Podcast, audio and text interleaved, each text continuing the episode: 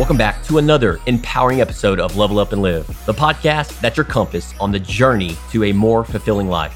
I'm your host, Sean Meyers, joined by my co host, Ewan Heinemeyer. And today, we have a truly special guest joining us on the show the e commerce fanboy, CEO of Aurion Media, dedicated family man, and the charismatic host of the Push to Be More podcast, Matt Edmundson.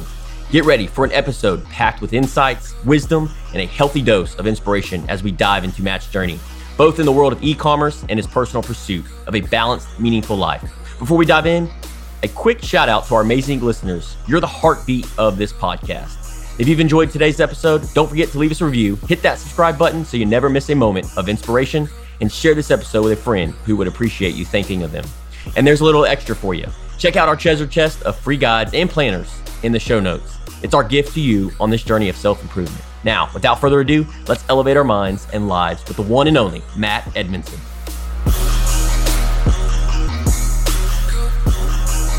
I wasn't sure how I was going to start this episode off because Matt is a Liverpool fan, and I didn't know if that would lose a lot of fans or gain a lot of fans, or people would be like, What's Liverpool? Because it is here in America. But I, I know Liverpool very well followed English football for a long time, but uh, so clearly I've started with that. But Matt, Matt is an e-commerce, I want to say king. I was looking at his uh, LinkedIn bio, this, the podcast things he talks about, and this man is a wealth of experience, a wealth of knowledge, and, and he's already just for the show said a number of things to us, and I, once again, our minds are blown on on what we don't know, and and Matt definitely helped us out. So um, I can't wait to dig in and just um, understand how it is you do what you do at the level you do it at because you're a CEO, you've got employees, you're running multiple businesses, multiple podcasts, and it sounds like a lot. And I'm like, I, I deal with a lot. Sean deals with a lot, but I, I, don't know what your calendar looks like, Matt. But I would love to see how you manage it all. But yeah, if you could give us a little bit about yourself, just to follow up there, man, we'd love to hear it. Well, thanks, bro. It's good to be on the show, man. I'm excited. I've been looking forward to this one uh, all week, and um, so it's great to chat to you guys. Um, but yeah, no, uh, I, I don't know if I'd call myself the e-commerce king, but thank you. Uh, it's it's, it's uh, very nice.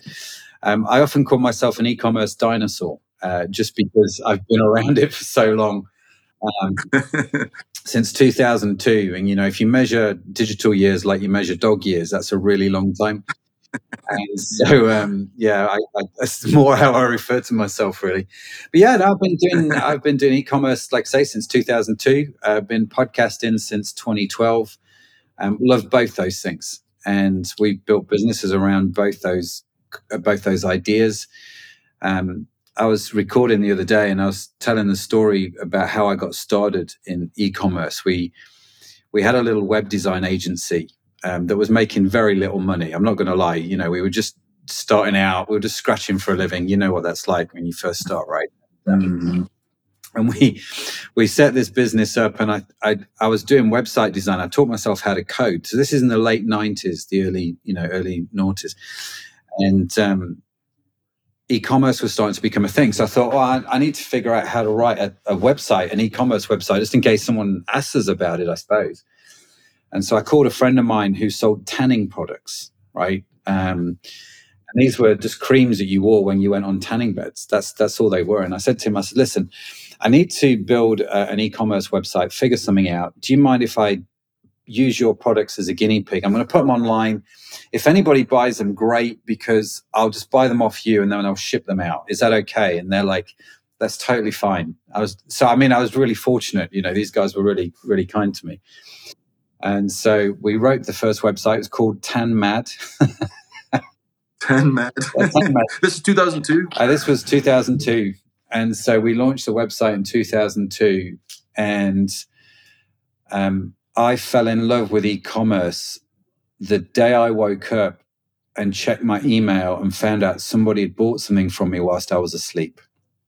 Oh, I, cool. And I, I just thought, hang on, I've I I've woken up richer than when I went to sleep, right? And um, I thought, this is genius. This is this is inspired genius. This is what this is. And so, um, yeah, that sort of kickstarted a journey. And here we are, 2004. So that's 20 what 22 years later. So yeah, been a long old time. Amazing. I mean, so it went from tanning products. What was what was your next thought on that, man? There's because there's just infinite amount of things, and of course, at 2002, I'm I'm trying to remember I mean, the internet was was was up and coming still. I mean, it was out, it'd been out, but it was really, I guess, e-commerce had been rolling, and you know, there's a lot of supplements getting sold. I think at that time and whatnot. But what was your kind of your next thing that you jumped onto? Uh, what did we go into after tanning products? We've tried all kinds of things over the years. The thing that we did do after that was beauty and played around a little bit with beauty. And then we set up a business um, called Jersey Beauty Company. Uh, and Jersey Beauty Company launched 2006. And um, it was set up originally by a guy called Andy, um, who's a really good friend of mine. And Andy and I at some point became business partners. And uh, he's such a legend, this guy. And, and we set this business up and we thought, I mean, this was 2006, so research wasn't quite what it's like now. But 2006, we thought, man, if we if we could sell 50 grand's worth of product a year, we were aiming for like a thousand pounds a week. Um, so what's that like 12, 1300 dollars a week?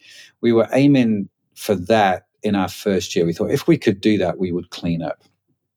And we launched the website August 2006. And by December to so the end of December 2006, so four months later, um, out of dance to jig, if we'd have done ten thousand pounds in sales, like fifteen thousand dollars at the time, I think it was something like that. Um, I would have absolutely been over the moon, but we didn't do ten grand in sales. We did over four hundred grand in sales those four months. Wow.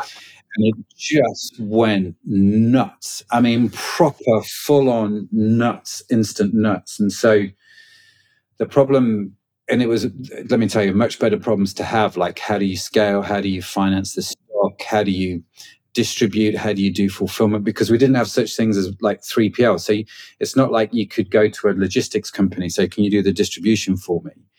Um, because those kind of things didn't exist really for e-commerce businesses back then how do we make sure the website doesn't fall when there's so many people on it you know and all those kind of things it was just crazy crazy times man um, what, what, you must have you, you don't do that by accident you know you must have done you, you didn't get lucky there you know you you had got the taste for this you knew what, what had worked and you had planned for what was going to work like what what things did you do to make that happen i mean was it the you knew where to place the ads in front of people or how did, how did you grow that business well, to be fair, you didn't. Uh, this was a this was a very different time of the internet. So, um, yes, we used Google Ads.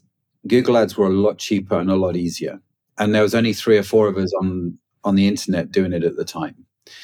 Um, we had some advantages shipping from Jersey, uh, which, as you all know, is a small island off the north coast of France, uh, independently British. We had some tax benefits that we could take advantage of. Um, so there were there are a number of different things at the time which don't exist now, right? So you couldn't do what we did now in the way that we did it. Um, but we built the website. SEO was a lot easier. We got ranked super quick. We knew how to create a good buying experience on the website, and we knew how to ship out product. And so, all the some of these all these things we'd figured out along the way over the past four years, we we knew about and we understood. And so, um, it just took off. It just totally took off. It was great. Matt, so when building this, building what you've built since 2002, 20, 20 plus years later. So now you've got multiple businesses, entrepreneur, you've got multiple podcasts. Man, how do you, how do you balance? How do you weigh your personal life and professional life in what you do? And is your family involved with your businesses? Well, funnily enough, my daughter's downstairs uh, in the office working right now. Very cool. Love that. She's um, yeah, yeah. She's uh, bless her. She's 16 years old, and she's got she's on half term, which is like a, a, a week's holiday here in the UK. And so um, she's really good at graphic design, and she and I. It's a project I've tried to do with our family, but it's pre- predominantly been me and Zoe. We've written a gratitude journal together, which we're going to publish on Amazon. So um, we're going to do that. We've always I've always had several things in my head in terms of balancing, you know, things like work life balance.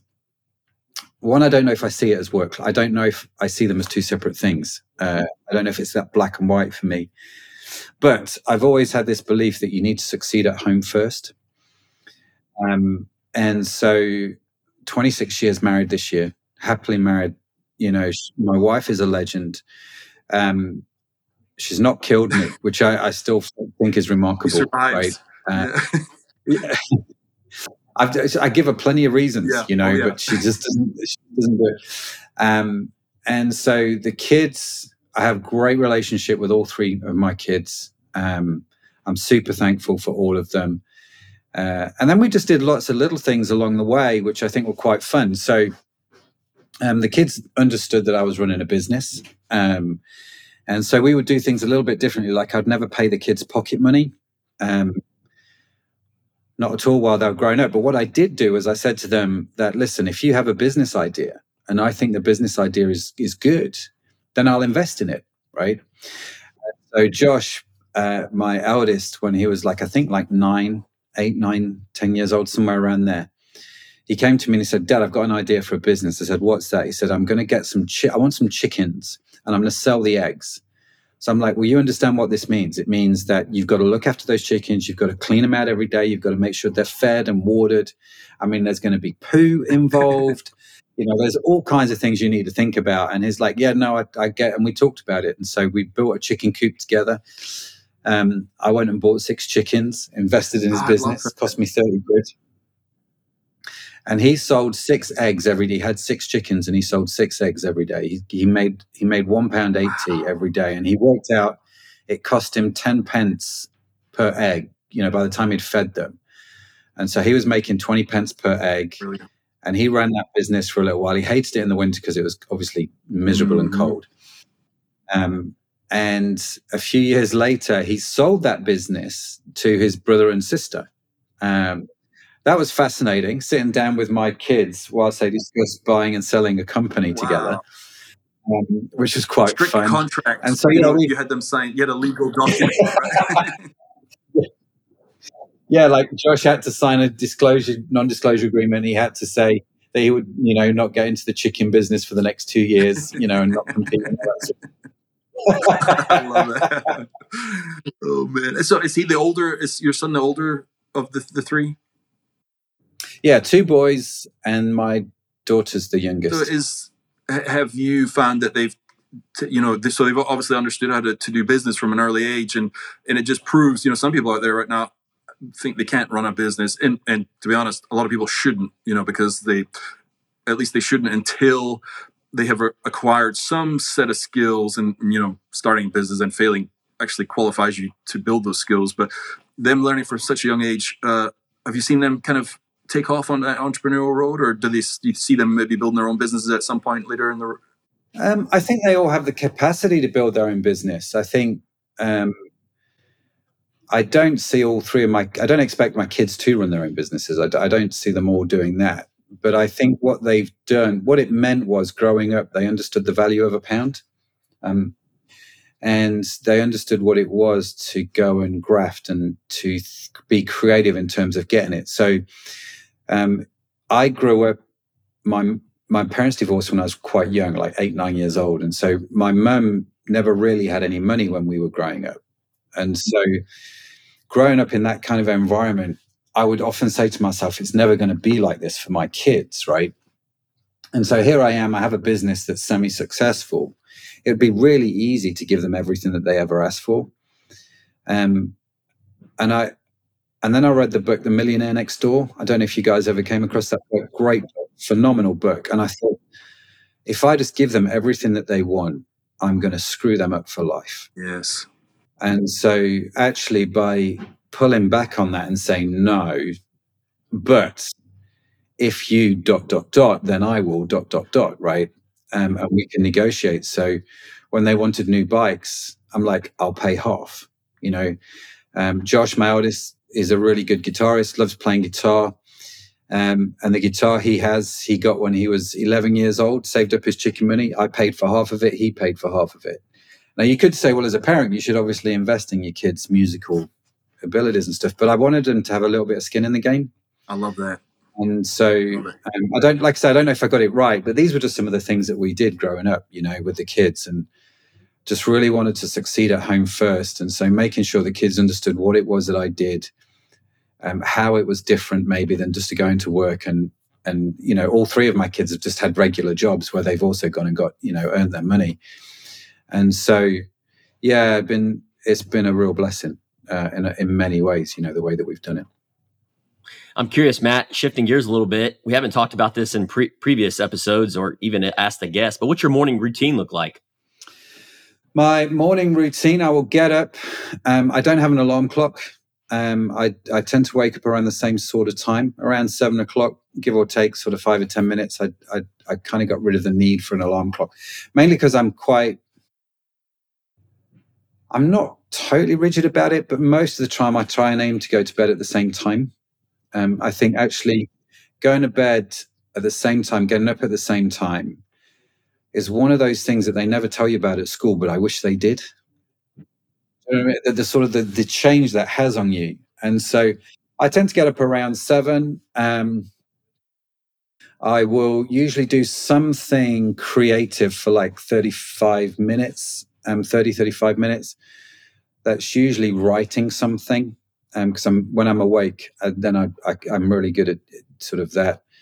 Then around 7.45 my wife and i will just get together cup of tea sit in the front room just catch up on with each other about each other's day.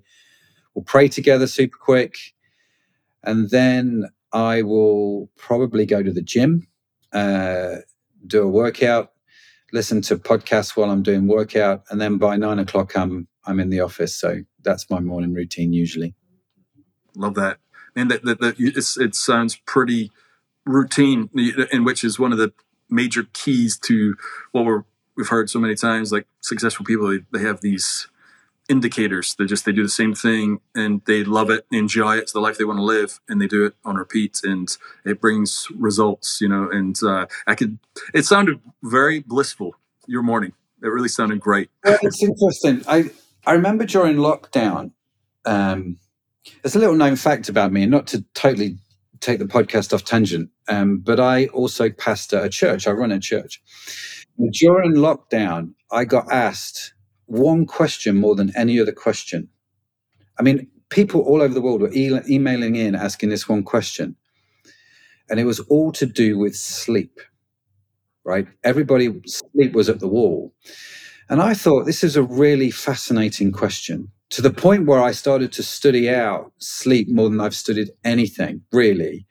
Um, and I started to put a, I'm, I don't think I'll ever release it, but in terms of writing, I started to write this book about sleep. Um, and just looking at like scripture on sleep, you know, how did they do it thousands of years ago? What was the whole big deal about it? And I came to this sort of revelation in my own life because I hated sleep. I thought it was a waste of time. I thought if I could if I could sleep not eight hours a day, but five hours a day and function the same, I would be so happy because of all the stuff I could get done in that extra three hours. And I saw it as something that I I had to do. And my thinking changed a lot around this when I I remember I was walking in the park and I was just sort of thinking things through. And I came to the revelation that I lived my life in a very binary way. Like I was 100 miles an hour go to bed, sleep, wake up 100 miles an hour. It's very off, very off. But nature's not like that. It's a sine wave. And so, of a night time, of an evening, when it comes to dusk, nature's sort of getting itself ready for bed. There's a process that it goes through. It doesn't instantly stop and try and sleep. It kind of winds down. The colors of the sky change. The sounds change. The smells change. You see what I mean? Nature's sort of getting ready for bed. Yeah, and the same in the morning, dawn, right? There's a process. You know, we're getting to ready to wake up, but there's a journey here. And they normally last about 70 minutes. Dusk and dawn normally last about 70 minutes.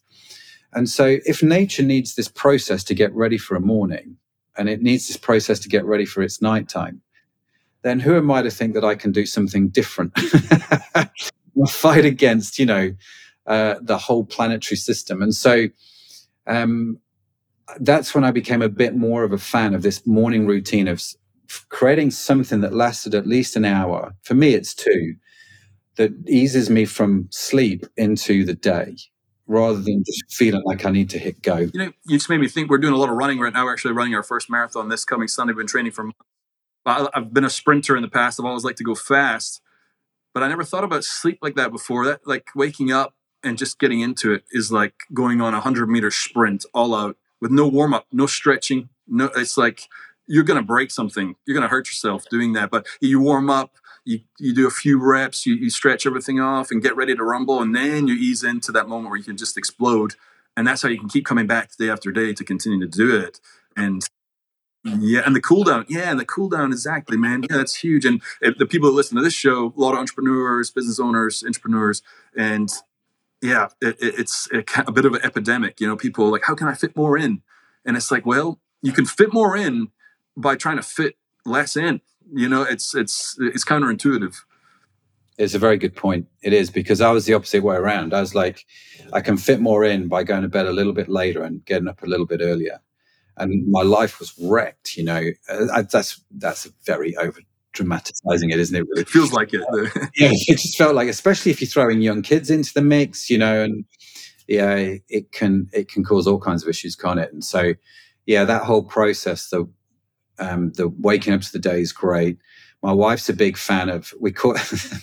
she'd kill me if I told you this, but she she calls it faff time. So faffing, the, the the time between us saying it's time to go to bed versus actually being in bed ready to go to sleep, lights out. That whole process of wind down.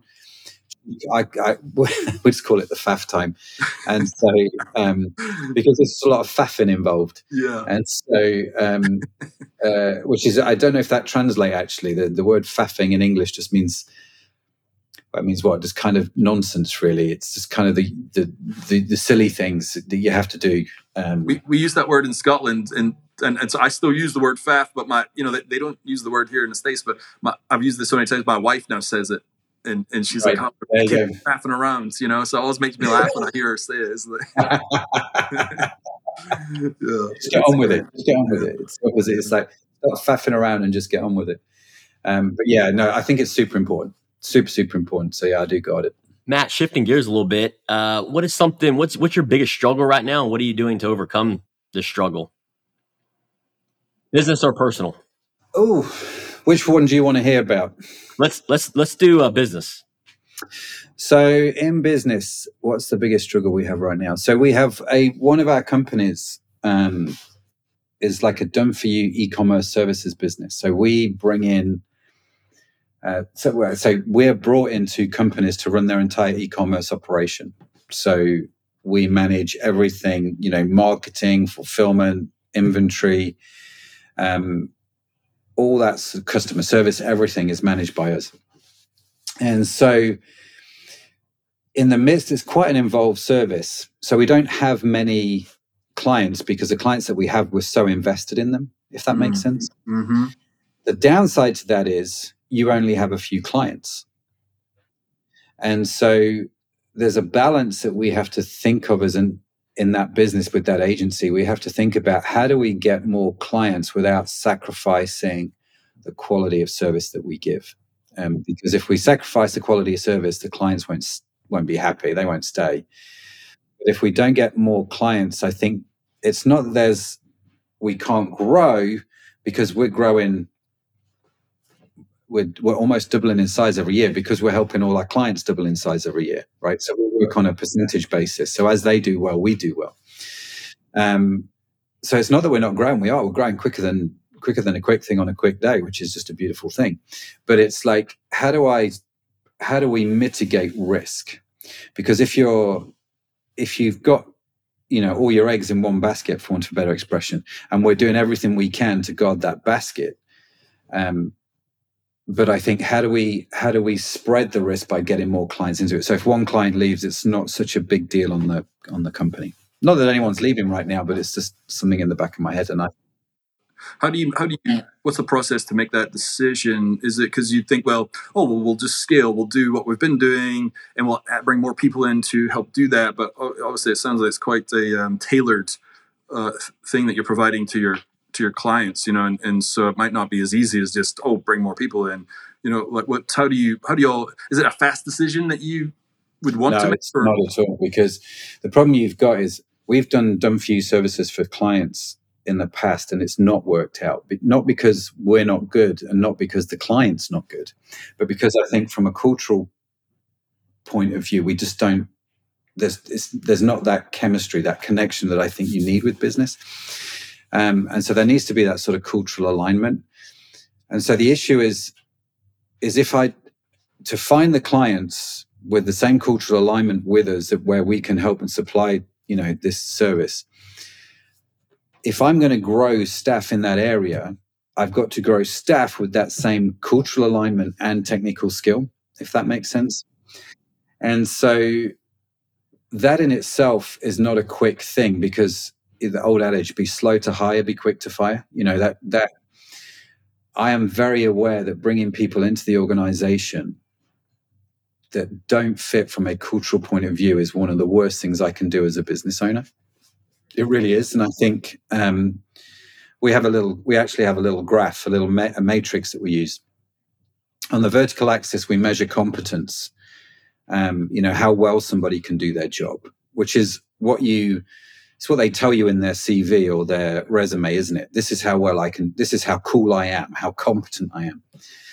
But if we if we measure on the horizontal axis um, cultural alignment, then it throws this whole graph out a little bit. So what you can have is you can have somebody who is low on cultural alignment, but they're high on competence.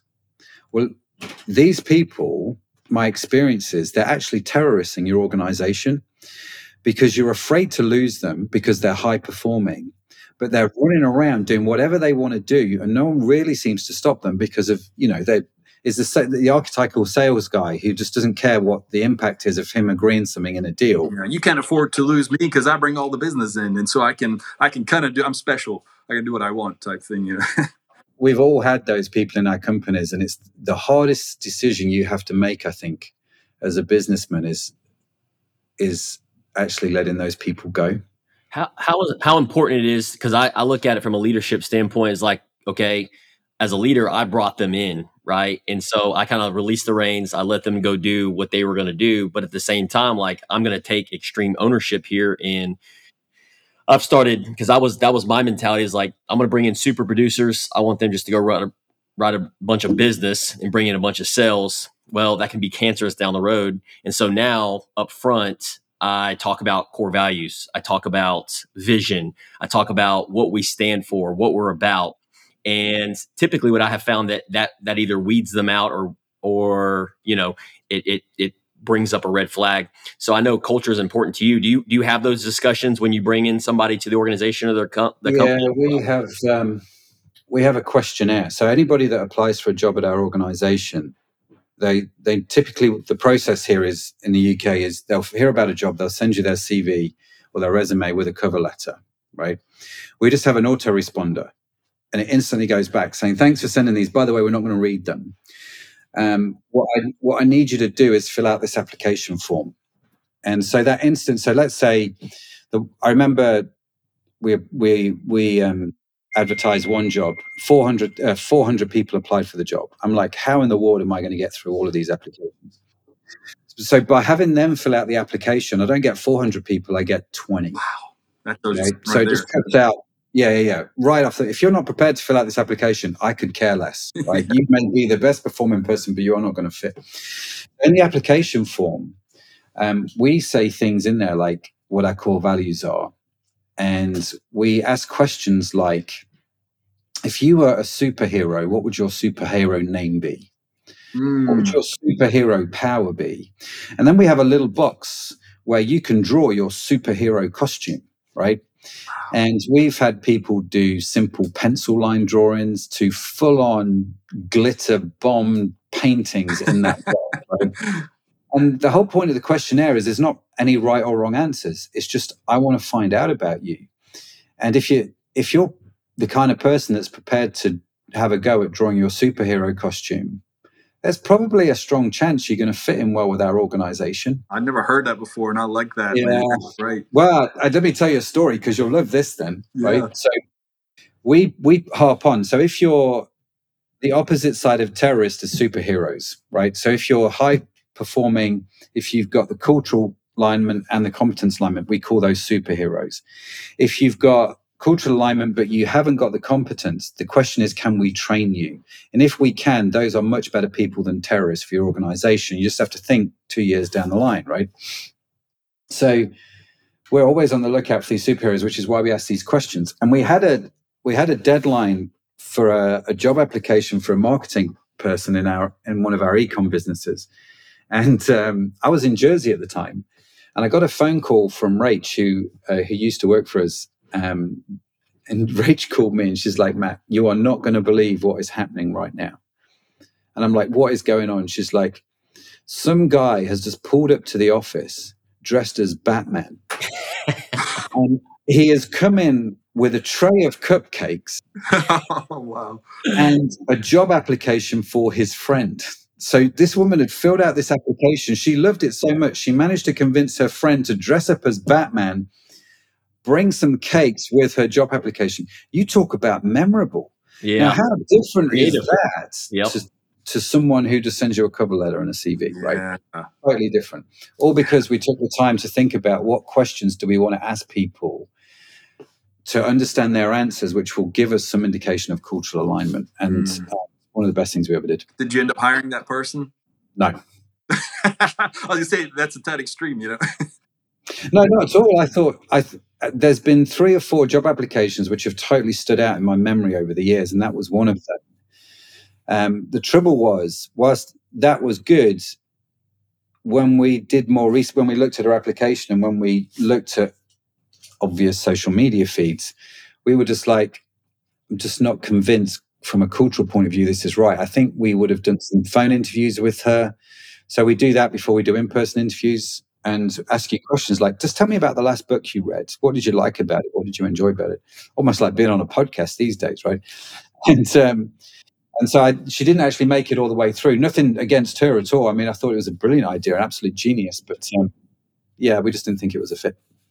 You'd mentioned 400 applicants, which is impressive, and then 20 of them actually responded to the questions. What do you think separates the difference between the people that responded and the people that don't? Because we see that all too often um, on just in our community and society, just in general, and even in the world. Is like, I think that's the separator, and and we preach that all the time, right? Is is actually getting creative, taking action on the things that you don't want to do because we're all we're all lazy human beings right it's just the ones with the discipline the habits the positive habits but i'm curious on your take your perspective on out of the 400 applicants only 20 of them actually responded and you knew that was going to happen what i mean what there's such a gap there why do you think that is I could speculate all day. I mean, let me tell you the story about Michelle. So Michelle is um, my third longest standing employee. So there's a guy called Mark who works with us. He's a legend. He still looks 12 all these years later. He's unbelievable he always looks young. Uh, Michelle works for me. She's number two in my organization. Okay. So she's worked for me the longest and she is the highest she can go in our company, short of shooting me and she taking over, right? Now, Michelle, when she started with us, um, and she won't mind me telling you this, she'd just come out of bankruptcy. So she didn't have anything. She came from a retail background and it was dog eat dog, very horrific, you know, um, place to come from in a lot of ways. And she wanted to retrain. So she decided she was going to retrain as a bookkeeper. And at the time, I had a company that did bookkeeping services. And we got a call from an agency saying, listen, um, would you be interested in taking on a member of staff? It won't cost you anything for three months. And if after three months you think she's, you know, they're, they're worthwhile, then by all means keep them. And you don't have to pay us any commissions or any of that sort of stuff. You just arrange a salary direct with them. And we, we, we thought, yeah, cool, why not, right? And so Michelle came along. She just had um, a baby, her youngest, Emily, who's the same age as my, no, she's a bit older than Zoe, actually. I think she's like 18. Um, so this is 18 years ago, 17, 18 years ago. And she came and she worked for us for three months. Okay. She was fantastic. She, she was the first one there. She was the last one to leave and she grafted. And so, of course, we hired her. Right. And then over the years, she started out as a bookkeeper. And over the years, as our business has changed and evolved, she's got involved in more and more things. And now she heads up a whole, she's the operations director for our whole organization. And so I found out sometime later that those three months that Michelle was working for us, she didn't get paid a single penny. and she came in every day, never mentioned anything about not. I I just assumed that that agency was paying her something, that it was something to do with some kind of government issue. But no, they they had government funding, but fundamentally, people did not get paid. She didn't get any benefits or anything. She'd just come out of bankruptcy. She had a young daughter. She had two other kids, and here she is working for free for three months because she wanted to retrain. And there was something about us that she liked that made her wanted to stick it out. And I think for me, a lot of it comes down to, like I've always said, I think anybody can get any job they want if they think outside the box. So if if I want to go work for Apple, for example, obviously I've got to have the competence to do it, right? So I'm not going to go to Apple and say, "Oh, I I'm going to design the next supercomputer." But if I want to go work in a job um, in an organization. I'm going to research the, the kind of companies that I want to go work for, and I'm going to go look at the kind of roles they offer. I'm going to contact them and say, listen, uh, do exactly what Michelle did and say, I will come and work for you for free for three months. If at the end of three months you don't think I'm worth the job or the salary, then all I'm going to request is an exit interview with you because I just want to understand why and how I can do better. Um, and what I'm doing there is I'm I'm absorbing all the risk rather than giving it to the employer who's got to go, are these guys going to be any good? Blah, blah, blah, blah, blah. And I think it's for me that ability to hustle, to graft, to work hard, to not expect everything just to be handed to you on a silver platter. Um, everybody thinks, well, to get a job, all I've got to do is I've just got to write this CV, I've got to write this cover letter, and I've just got to send it in, and then hopefully, you know, I'll get it. Whereas I'm like, that's what everyone else is doing let's think outside the box a little bit. How could what can I do? And, yeah. And so why do 380 people not fill out the application form? There'll be a lot of reasons, most of which I will assume come down to I just can't be bothered. I just think this should be handed to me on a platter. What do you mean I have to fill out an application form? And that attitude in its own right tells me everything I need to know. So I, please don't fill it in. You know, I, I don't I don't want you in my organization. Uh, agreed. And the reason I ask that because a lot of business owners, a lot of entrepreneurs listen to this, and we're facing, you know, because I've hired dozens of employees, and again, I feel like I'm the bottleneck if I'm the leader, right? So my team, my business is only going to be as good as the leader, and so one of the things that's that I find very interesting and insightful is is okay. So you had to reach out to, or 400 applicants had to. Uh, apply and then you got 20 of those so in my mind to find the right one to, to find the right fit what does that take what does that look like because i as a small business owner myself finding the right fits like how do you what would be one tip that has worked for you in building these businesses on finding the right people to work for you i know you've kind of shared you know you have your your um, pre-interview process as far as asking the questions venting them. But where do you is there certain communities online uh, social media referrals? Where has your best people came, came from? That's a really good question. So uh, some of the people i would say 80% of the people that work for me that have stayed and been great people have been referred to us.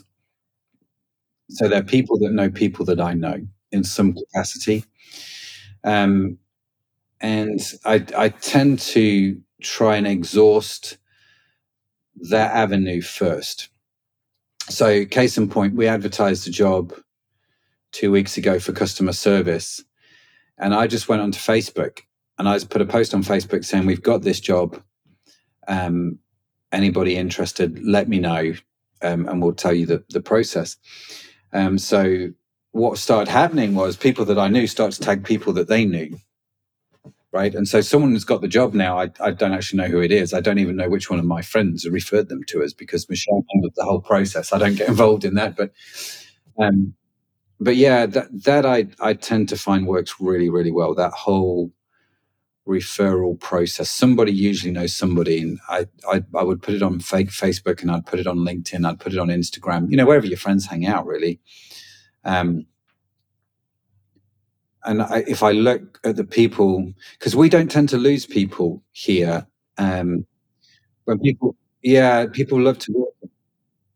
I think because of the culture we have. I think we don't pay the best salaries at all, um, and it's not because I'm tight with money. It's just because we're not flush enough with cash to give everybody eighty grand a year. We're just not. Um, and I think I think people want to work for reasons other than money. I think money is important, but I don't think it's the primary reason. Um, we found a quick tip. I found over the years that some of the best people to hire are mums returning to work. Because mums returning to work have been out of the workforce for a couple of years. So they're slightly nervous, slightly apprehensive. They they want money, but it's not the important thing. The important thing for them is they want understanding and flexibility. They want to know if school calls up because John is sick, they can go and deal with Johnny and it not be a problem. Or if they can't find somebody to come and sit with Johnny whilst they're at work that day because he's on holiday, they can just work from home. Or maybe they don't work today, maybe they work on Tuesday or something. Do you know what I mean? And I think if if I can give them part time hours you know, anything from 16 to 22 hours a week, I think works quite well. If I can give them that and I can give them understanding and flexibility and I give them training and just get alongside them and say, You're doing an awesome job. Here's what I found. Mums returning to work don't stress, they don't get flat. They can juggle so many balls in the air. I was going to say they can multitask pro- one can multitask more than probably all three of us could if we all tried at the same Mm-hmm. time. They'd have it done for us, you know. Exactly. They have massive capacity. Um, and oftentimes, when mums have come and worked for us, when you look back over their CV, they're hyper educated, um, insane levels of skill. And to get someone from industry with that CV, I'd have to pay a small fortune, right? And so it works out well both ways. So two ladies still work for me. There's there's a lady called Jen. She came on, board. Um, friend of ours. I said to her, I said, Jen, I need someone in marketing for our beauty business. Are you interested? She goes, I don't really know much about marketing. I'm like, I'll teach you everything you need to know. But are you interested? She's like, yes. Okay, cool. So she comes, starts working for us for marketing. How did I know I made the right hire with Jen? Was I went past her desk she was sat at it and she was reading the ingredients off the back of a beauty product. I don't know if you've ever tried to read the ingredients of a back of a beauty product. Those words are not pronounceable. I don't even know how people make these words. I don't know how they communicate with somebody else. This is an, and I I know some of these words are just I know the pronunciation of them. I don't know where they get it from from the spelling. Jen was reading these words and pronouncing them correctly. And I'm like, how are you doing that? She said, Well, science is my background, isn't it? I said, What do you mean? Turns out Jen has a PhD. She has a PhD in snake venom, which, granted, is not that helpful in marketing beauty products, but she has a PhD nonetheless. And so she now works in our supplements business. And the science knowledge and understanding she has has paid dividends for us in marketing of those products, right? So I've got a PhD scientist. I've got a lady called Sadaf who works with us on the podcast um, she's she, when she started working for us, she was working on one of our web agencies, and I said to her, I said, "Listen, Sadaf, we're short of project managers at the moment. Do you feel like you could handle this?" And she said to me, "Are you serious?" I'm like, "Yeah, could you do that?" She's like, "Did you ever read my CV?" And I said, I actually, this word for word, what I said to Sadaf was, "What part of you ever thinks I'm going to read your CV?" Right? Surely you know me by now. And so um, I went and got her CV, her resume from my email. She said, You need to go read it. So I was like, Okay, I went and read it. Turns out she's Prince 2 qualified, which is quite a big qualification where project management is concerned. And when I read between the lines, she also has an MBA. And so I'm like, Okay, you are a very competent here. Have that project, which she ran with and did super well. And so she now heads up all our podcast company stuff. So very competent people look to mums returning back to work. Um, I think two things there, Matt. I Kendra Scott. She's a jeweler. She she makes jewelry. Her, her name's Kendra Scott. She's a billion dollar brand now, and she started off um, basically her business. She was trying to sell hats and didn't work, but people loved her jewelry. And from and she was literally bankrupt her hat shop, but people still wanted the jewelry, so she was selling it to them. And so now she turned that from bankrupt on the outside of her store, crying in the rain, to a billion dollar brand. And, and I heard her say the same thing. She said, if you want to get good hires and get people to get things done, hire mothers. And and then I just got to thinking, my mom was a stay-at-home mom in Scotland and uh, Livingston Village, and we moved to Edinburgh. And, and I think she went back to work when I was 12 or 13, and she she was just my mom. And then I find out she has advanced degrees in chemistry. She goes to she ended up dissecting like she she basically like all the all the uh, medicines and and stuff that come through the country. She would have a whole team Yeah, yeah. dissect them, figure out what's going. And she ran the whole lab. Mm. And I, it got me thinking. My mom is like the most reliable, trustworthy person ever. I'm like, that's the person I would want working Yeah, for us. You know, Exactly. Yeah, mums, go home. I never thought about that before. My mom is that person. Yeah, yeah. And I, I- just, it just hit me. That's funny. yeah. Oh man. I, I, yeah. I, I- that's a great question, man. We could do some. Uh, she could work remotely from uh, from from Edinburgh. man, man, this was a great conversation. You know, I like we, we try and keep the podcast to forty five minutes, which we're right at. But I feel like we could keep going because the, the people who listen to the show are business owners and hiring people, firing people is and it keeps coming up. We have a, a mastermind, a paid mastermind group, and that's we just have been t- discussing this heavily. All the guys that are in there, uh, business owners, three to nine employees or more actually now, and um, having to deal with all this. You know, so it's very pertinent information for them and the people who are going to be doing these things going forward. So this is a gold gold mine. Uh, really, it's going to be very helpful. oh, good. Well, I'm glad I can share the stories, you know. Yeah, great stories, man. I, I really connect with all of that. So. Really appreciate you, Matt. Man, thanks for your uh, time, energy, and effort today. Really grateful for you. Uh, a couple questions for you. Where can our listeners and audience? Uh, how can they support you? Uh, just connect with me. Uh, it'd be great to hear from you. Uh, obviously, we'll try and help if I can. I'm not a genius in any of these things, by the way. I just uh, I've just lived a few years. Um, but yeah, um, I've got a website, mattedmundson.com, or you can reach me on social media at Matt Edmundson on Instagram and LinkedIn. I'm not sure what it is on Facebook, but you know. We'll put the links. We'll put the links in there for people to find you. Yeah, awesome, man. And then last but not least, final question: What does level up and live mean to you? level up and live what does it mean to me it speaks of growth there's a i remember someone saying to me once about a river you know that um, the difference between a river and a and just like a you know a, a, the smelly pond at the bottom of your garden is movement and stagnant water always stinks um, and fish die. And it's all that kind of thing you know water has to move. And i think level up and live for me is about growth. And it's about taking a hold um, it's that taking hold of the reason you're here your purpose your calling whatever language you want to use. Um, paul said it best when he said i forget those things which are past and i reach forward towards this goal and so level up and live for me the two things are synonymous in the sense if there's no growth there's no real life. Um, life is all about growth. And i think if you're not growing if you're not developing in, in something if you're not if you're not trying to achieve that reason you're here that divine purpose i don't know i just feel like life's a bit smelly really a bit stinky. I would hate it. So don't stink. Level up and live Yeah, man. Thank you for sharing that, Matt. And you know, my preacher on Sunday, his sermon was about moving forward, and he and he had that um, from Paul. Was it uh, Galatians or uh, philippians i the- think somewhere in philippians Philippians? Yeah, it was Philippians chapter one twenty or something. But yeah, he just on Sunday had mentioned that. It was a great sermon, and uh, yeah, you saying that, man. That's that was awesome, man. Very cool. well great glad it helps moving forward.